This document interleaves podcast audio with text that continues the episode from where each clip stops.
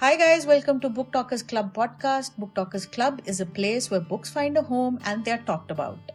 हमारे इस पॉडकास्ट में आप सुनेंगे short story narrations, poetry readings, book discussions, author interviews, book reviews यानी कि किताबों से रिलेटेड बहुत कुछ We are a group of book enthusiasts, and the episodes are recordings of our live sessions. Hope you enjoy our podcast यह जो नाटक है, जो सुप्रसिद्ध नाटक है अंधेर नगरी चौपट राजा बरस 1881 में भारतेंदु हरिश्चंद्र जी का ताज़ा नाटक, अंधेर नगरी, काशी की जानी मानी नाटक संस्था, नेशनल थिएटर की रंगमंडली द्वारा काशी के दशाश्वमेध घाट पर खेला गया। पतनशील शासन की अंधेर गर्दी पर करारा व्यंग करने वाले इस नाटक के मंचन के लिए एक कालातीत शमशान भूमि का चुनाव काशीवासियों द्वारा खूब सराहा गया। नाटक के केंद्र में अंधेर नगरी का एक चौपट राजा है, जो अपनी ही दुनिया में रहता है। असलियत से कटई कटा हुआ। बाज़ार की अराजकता का हाल यह है कि राज्य में भाजी हो या खाजा, सब टकासेर है। क्या आपको कभी यह महसूस हुआ है कि आपके आसपास का विधायक एक नाकाबिल व्यक्ति है, बेमतलब के आदेश देता है? उसमें तार्किकता की कमी है और मुद्दों को समझने और लागू करने की काबिलियत नहीं है। ये बात किसी कंपनी के बॉस, स्कूल के प्रिंसिपल या किसी मंत्री पर भी लागू हो सकती है। ये उस हर व्यक्ति पर लागू हो सकती है जो एक ऐसी कुर्सी पर बैठा है जिसके वो काबिल नहीं है। नाकाबिल व्यक्ति जब पावर में आता है तो परेशानियाँ दूसरों को उठानी पड़ती हैं। तो अंधेर नगरी और चौपट राजा इसका नाटक का मंचन करेंगे। मैं, यानी आज़ाद, और मेरे साथ सूरजमुखी जी। पहला दृश्य, बाह्य प्रांत। महंत जी दो चेलों के साथ गाते हुए आते हैं। बच्चा नारायण दास, यह नगर तो दूर से बड़ा सुंदर दिखाई पड़ता है। देख, कुछ भिक्षा विक्षा मिले तो ठाकुर जी को भूख लगे। और क्या? गुरुजी महाराज नगर तो नारायण के आश्रय से बहुत ही सुंदर है। जो है सो पर भिक्षा सुंदर मिले तो बड़ा आनंद होए। बच्चा गोवर्धन दास तू पश्चिम की ओर जा और नारायण दास तू पूरब की ओर जा। देख जो कुछ सीधा सामग्री मिले तो श्री शालीग्राम जी का बाल भोग सिद्ध हो। गुरुजी गुरुजी मैं बहुत सी भिक्षा लाता हूँ। यहाँ के लोग तो बड़े मालदार दिखाई पड़ते हैं। आप कुछ चिंता मत कीजिए। बच्चा बहुत लोभ मत करना। देखना हाँ ये याद रखना। लोभ पाप को मूल है लोभ मिटावत मान। लोभ कभी नहीं कीजिए या में नरक निदान। हाँ हाँ गुरुजी महाराज लोभ पाप को मूल है लोभ मिटावत मान। लोभ कभी नहीं कीजिए या में नरक निदान। दूसरा दृश्य, स्थान, बाज़ार। चना ज़ोर गरम, चना बनावे घासी राम, जिनकी झोली में दुकान। चना चुरमुर चुरमुर बोले, बाबू खाने को मुँह खोले। चना खाए गफूरन मुन्ना, बोले और कुछ नहीं सुनना। चना हाकिम सब जो खाते, सब पर दूना टिकस लगाते। चना ज़ोर गरम, टके सेर ए भाई, ए माई, जलेबियाँ गर्मा गर्म घी में गरक, चीनी में तरा तर चाशनी में चबा चब ले भूर का लड्डू, जो खाए सो भी पछताए, जो ना खाए सो भी पछताए। रेवड़ी, कड़ाका, पापड़, पड़ाका, ऐसी जात हलवाई जिसके छत्तीस कौम है भाई। सब सामान ताज़ा, खाजा ले खाजा, टके सेर खाजा। चूरन ले लो चूरन। मेरा चूरन जो कोई खाए, मुझको छोड़ कहीं नहीं जाए। चूरन जब से हिंद में आया, इसका धनबल सभी घटाया। चूरन अमले सब जो खावे, दूनी रिश्वत तुरंत पचावे। चूरन सभी महाजन खाते, जिससे जमा हजम कर जाते। चूरन खाते लाला लोग, जिनको अकिल अधीजन रोग। चूरन खावे एडिटर जात जिनके पेट पचे नहीं बात। चूरन साहिब लोग जो खाता, सारा हिंद हजम कर जाता।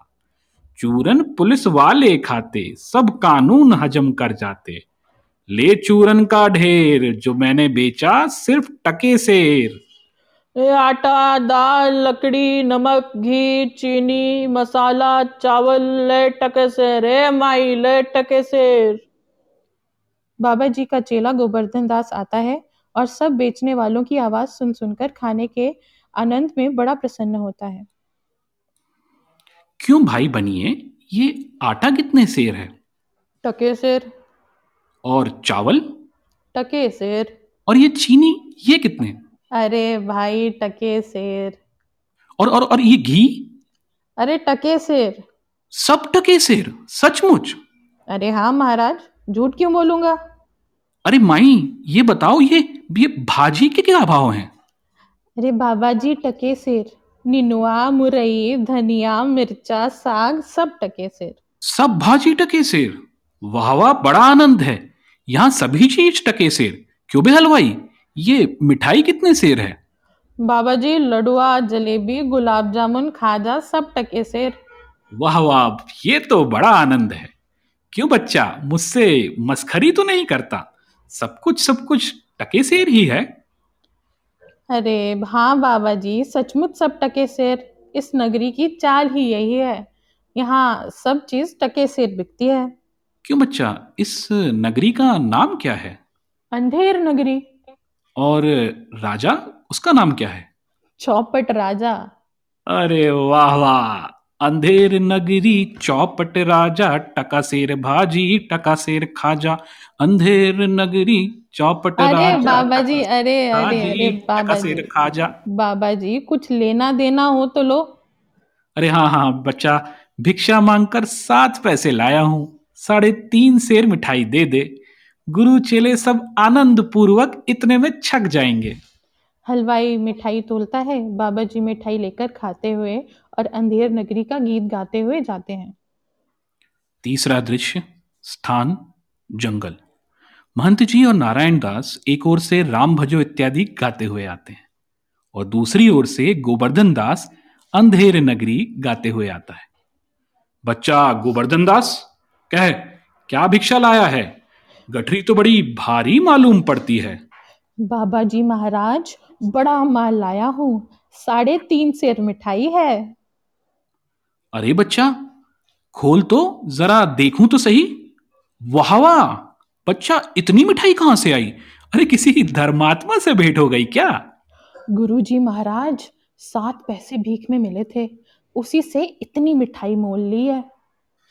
बच्चा ये नारायण दास कह रहा था कि यहाँ पे सब चीज़ें टके सेर मिलती हैं। मैंने इसकी बात का विश्वास नहीं किया। बच्चा ये नगरी कौन सी है? और इसका राजा कौन है जहाँ टके सेर भाजी और टके सेर खाजा है। अंधेर नगरी चौपट राजा टके सेर भाजी टके सेर खाजा। तो बच्चा ऐसी नगरी में रहना उचित नहीं जहाँ टके सेर भाजी और टके सेर ही खाजा हो। सो बच्चा चलो यहाँ से। ऐसी अंधेर नगरी में हज़ार मन मिठाई भी मुफ़्त की मिले तो किस काम की? यहाँ मुझे एक क्षण भी ना रहना। गुरु जी ऐसा तो संसार भर में कोई देश ही नहीं है। दो पैसा पास रहने ही से मज़े में पेट भरता है। मैं तो इस नगरी को छोड़कर नहीं जाऊँगा और जगह दिनों भर मांगो तो भी पेट नहीं भरता है? बाजे बाजे दिन उपास करना पड़ता है। सो मैं तो यहीं रहूँगा। देख बच्चा कहे देता हूँ पीछे पछताएगा। हाँ, आपकी कृपा से कोई दुख न होगा। मैं तो यही कहता हूँ कि आप भी यहीं रहिए। मैं तो इस नगरी में अब एक क्षण भी नहीं रहूँगा। देख मेरी बात मान नहीं तो पीछे पछताएगा। मैं तो जाता हूँ पर इतना कहे देता हूँ कि कभी संकट पड़े तो हमारा स्मरण कर लेना। अरे प्रणाम गुरु जी मैं आपका नित्य ही स्मरण करूँगा। मैं तो फिर भी कहता रहता हूँ कि आप यहीं रहिए। महंत जी नारायण दास के साथ जाते हैं और गोवर्धन दास बैठकर मस्त मिठाई खाता है। चौथा दृश्य राजसभा। राजा मंत्री और नौकर लोग यथा स्थान पर स्थित हैं। आपस में बातचीत कर रहे हैं। एक नौकर सुराही में से एक गिलास में शराब उड़ेल कर देता है। लीजिए महाराज पीजिए महाराज। हम्म। अरे ये कौन बीच में चिल्ला रहा है? पकड़ के लाओ इसको। दो नौकर एक फरियादी को पकड़ लाते हैं।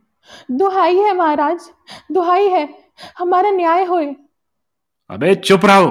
तुम्हारा न्याय यहाँ ऐसा होगा जैसे यम के यहाँ भी ना हुआ होगा। बोलो क्या हुआ? महाराज कल्लू बनिया की दीवार गिर गई। सो मेरी बकरी उसके नीचे दब गई। दुहाई है महाराज दुहाई है। न्याय हो।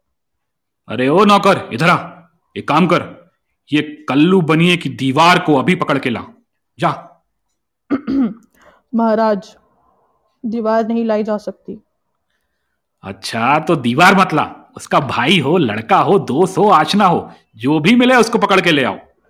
अरे महाराज दीवार ईंट चूने की होती है। उसको भाई बेटा नहीं होता। ओ तो एक काम करो कल्लू बनिए को ही पकड़ के ले आओ। नौकर लोग दौड़कर बाहर से बनिए को पकड़ लाते हैं। क्यों बे बनिए? इसकी लड़की अरे मतलब बरकी क्यों दबकर मर गई? बरकी नहीं महाराज बकरी। हाँ हाँ बकरी क्यों मर गई? बोल नहीं तो अभी के अभी तेरे को फांसी देता हूँ। महाराज मेरा कोई दोस्त नहीं। कारीगर ने ऐसी दीवार बनाई कि गिर गई। अच्छा अच्छा ठीक है। इस मल्लू को छोड़ दो। कारीगर को पकड़ कर लाओ। कल्लू जाता है लोग कारीगर को पकड़ लेते हैं। क्यों बे कारीगर? इसकी बकरी किस तरह मर गई? महाराज मेरा कुछ कसूर नहीं। चूने वाले ने ऐसा बोधा चूना बनाया कि दीवार गिर पड़ी। अच्छा अच्छा ठीक है। इस कारीगर को भी भेजो। नहीं नहीं निकालो। उस चूने वाले को बुलाओ। कारीगर निकाला जाता है चूने वाला पकड़ कर लाया जाता है। क्यों बे? खैर सुपाड़ी चूने वाले इसकी बकरी कैसे मर गई? महाराज मेरा कुछ दोष नहीं। भिश्ती ने चूने में पानी ढेर दे दिया। इसी से चूना कमज़ोर हो गया होगा। अच्छा। चुन्नी लाल को निकालो और अब भिष्टी को पकड़ के लाओ। चूने वाला निकाला जाता है भिश्ती लाया जाता है। क्यों बे भिष्टी गंगा जमुना की किश्ती। इतना पानी क्यों दिया कि इसकी बकरी गिर गई और दीवार दब गई? महाराज गुलाम का कोई कसूर नहीं। कसाई ने मशक इतनी बड़ी बनाई कि उसमें पानी ज़्यादा आ गया। अच्छा अच्छा कसाई को लाओ भिष्टी को निकालो। लोग भिष्टी को निकालते हैं कसाई को लाते हैं। क्यों बे कसाई? मशक ऐसी क्यों बनाई कि दीवार लगाई और बकरी दबाई? महाराज मैं हाथ जोड़ता हूँ। गडरिया ने टके पर ऐसी बड़ी भेड़ मेरे हाथ बेची कि इसकी मशक बड़ी बन गई। अच्छा अच्छा रोमत कसाई को निकालो करड़िए को लाओ। कसाई निकाला जाता है गडेरिया आता है। क्यों बे करड़िए ऐसी बड़ी भेड़ क्यों बेची कि बकरी मर गई? महाराज उधर से कोतवाल साहब की सवारी आ गई। तो तो उसको देखने में मैंने छोटी बड़ी भेड़ का ख्याल नहीं किया। मेरा कुछ कसूर नहीं। जिसको देखो वही रो रहा है। अच्छा अच्छा ठीक है इसको निकालो। कोतवाल को अभी पकड़ कर लाओ। गडरिया निकाला जाता है? कोतवाल पकड़ा जाता है। क्यों बे कोतवाल? तेने सवारी ऐसी धूम से क्यों निकाली? कि गड़िए ने घबराकर बड़ी भीड़ भेज दी, जिससे बकरी गिरकर कल्लू बनिया दब गया। महाराज महाराज, मैंने तो मेरे तो कोई कसूर नहीं किया। मैं तो शहर के इंतज़ाम के वास्ते जाता था। मंत्री अपने आप में ही बात करता है। यह तो बड़ा गजब हुआ। ऐसा ना हो कि यह बेवकूफ़ इस बात पर सारे नगर को फूंक दे या फांसी दे दे। मंत्री कोतवाल से कहता है, यह नहीं, तुमने ऐसी धूम से सवारी क्यों निकाली? हाँ हाँ यह नहीं तुमने ऐसी धूम सवारी क्यों निकाली? बताओ कि उसकी बकरी मर गई। महाराज महाराज महाराज दुहाई है। कुछ नहीं कुछ नहीं महाराज महाराज कुछ नहीं चलेगा। ले जाओ कोतवाल को अभी फांसी दे दो। दरबार बर्खास्त हुई। लोग एक तरफ़ कोतवाल को पकड़कर ले जाते हैं और दूसरी ओर से मंत्री को पकड़कर राजा जाते हैं। पांचवा दृश्य अरण्य। गोवर्धन दास गाना गाते हुए। अंधेर नगरी अनुभुज राजा, टका शेर भाजी, टका शेर खाजा। सांचे मारे मारे डोले, छली दुष्ट सिर चढ़ी चढ़ी बोले। प्रगट सभ्य अंतर छल धारी, सोई राज सभा बल भारी। सांच कहे ते पनही खावे, झूठे बहु विधि पदवी पावे।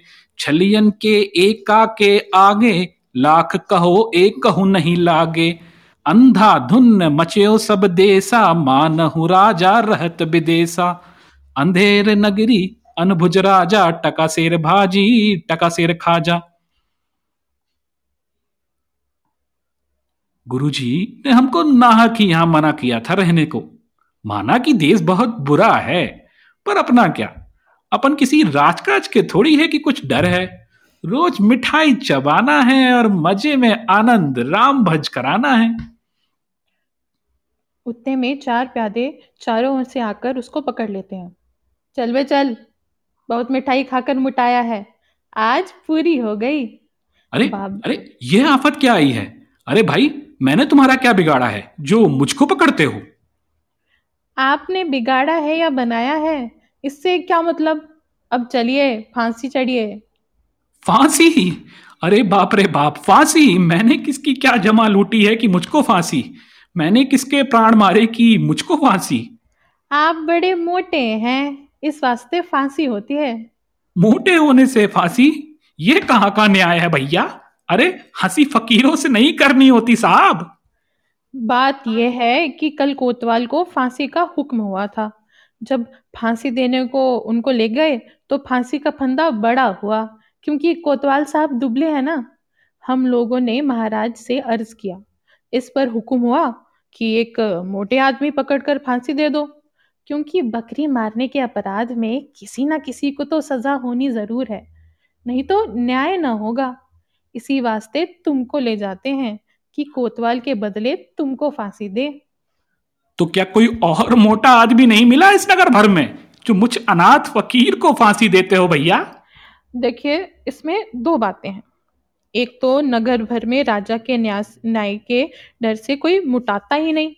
दूसरे और किसी को पकड़े तो वह ना जाने क्या बात बनाए।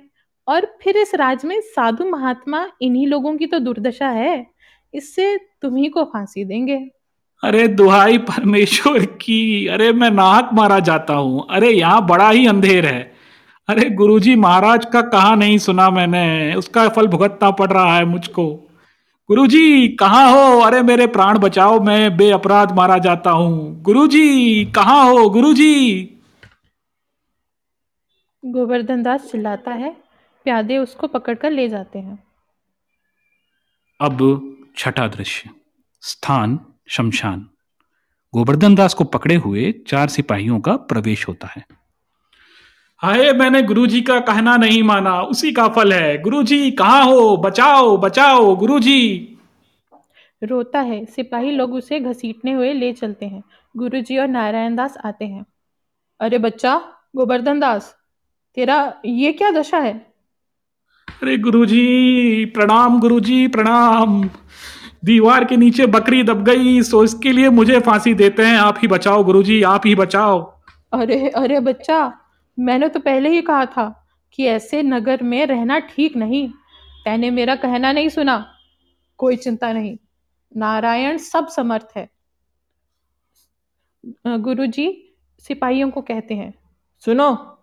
मुझको अपने शिष्य को अंतिम उपदेश देने दो। तुम लोग तनिक किनारे हो जाओ। देखो, मेरा कहना ना मानोगे तो तुम्हारा भला ना होगा। सिपाही हट जाते हैं और कहते हैं, नहीं महाराज, हम लोग हट जाते हैं। आप बेशक उपदेश दीजिए। इस तरह सिपाही हट जाते हैं। गुरुजी चेले के कान में कुछ शमाते हैं। कुछ कहते हैं और दोनों गुरु चेला आपस में वार्तालाप करने लगते हैं। काफ़ी समय बाद वो दोनों वापस आते हैं। गुरुजी अब तो फांसी हम ही चढ़ेंगे। नहीं बच्चा मुझको चढ़ने दो। नहीं गुरुजी नहीं। अब तो फांसी हम ही चढ़ेंगे। नहीं बच्चा हम इतना समझाया नहीं मानता। हम बूढ़े भय हमको जाने दे। अरे स्वर्ग जाने में क्या बूढ़ा और क्या जवान गुरुजी आप तो बड़े सिद्ध व्यक्ति हैं। आपको गति अगति से क्या? फांसी तो मैं ही चढ़ूँगा। इसी प्रकार दोनों हुज्जत करते हैं। सिपाही लोग चकित होते हैं। सिपाही भाई यह क्या माजरा है? कुछ समझ में नहीं पड़ता। समझ में तो हमको भी नहीं आ रहा। कि ये गड़बड़ कैसी है? राजा मंत्री कोतवाल आते हैं। अरे ये क्या गोलमाल चल रहा है यहाँ पे? क्या हो रहा है यहाँ पे? महाराज चेला कहता है मैं फांसी चढ़ूँगा। गुरु कहता है मैं पढ़ूँगा। कुछ मालूम नहीं पड़ता कि क्या बात है। अरे बाबा जी बोलो काहे? काहे आप इस उम्र में फांसी चढ़ते हैं? राजा इस समय ऐसी साइत है कि जो मरेगा सीधा बैकुंठ जाएगा। अरे तब तो फांसी हम ही चढ़ेंगे। अरे हम चढ़ेंगे? ऐसे कैसे? हम चढ़ेंगे हमारे पे दीवार गिरी है हमारी दीवार गिरी है हमारी वजह से हुआ है अरे सब। अरे हम कोतवाल हैं हम लटकेंगे सबसे पहले हम लटकेंगे। हम चढ़ेंगे हम कह रहे हैं हम चढ़ेंगे। हम मंत्री हैं हम चढ़ेंगे। अरे हम महंत हैं हम चढ़ेंगे। ए सब लोग चुप रहो यहाँ पर। राजा के रहते हुए और बैकुंठ कौन जा सकता है? हमको फांसी चढ़ाओ, जल्दी जल्दी। महंत जी गुनगुनाते हैं। जहाँ न धर्म, न बुद्ध ही ना ही नीति न सुजन समाज। ते ऐसे ही आप ही न से, जैसे चौपट राज। राजा को लोग टिकड़ी पर खड़ा करते हैं और फांसी दे देते हैं। नाटक यही समाप्त होता है। जी, और इस तरीके से जो है राजा को अंत में फांसी पर चढ़ा दिया जाता है, जो कि अंधेर नगरी का न्याय है। सुनने के लिए धन्यवाद। आप हमारे साथ जुड़ सकते हैं हमारे लाइव सेशंस में क्लब हाउस पर, और हमें ट्विटर पर भी फॉलो कर सकते हैं at the rate book talkers club पर। आप हमें लिख सकते हैं हमारे email ID book talkers club at the rate Gmail dot com पर। हमारे पॉडकास्ट को लाइक शेयर फॉलो और सब्सक्राइब करना ना भूलें।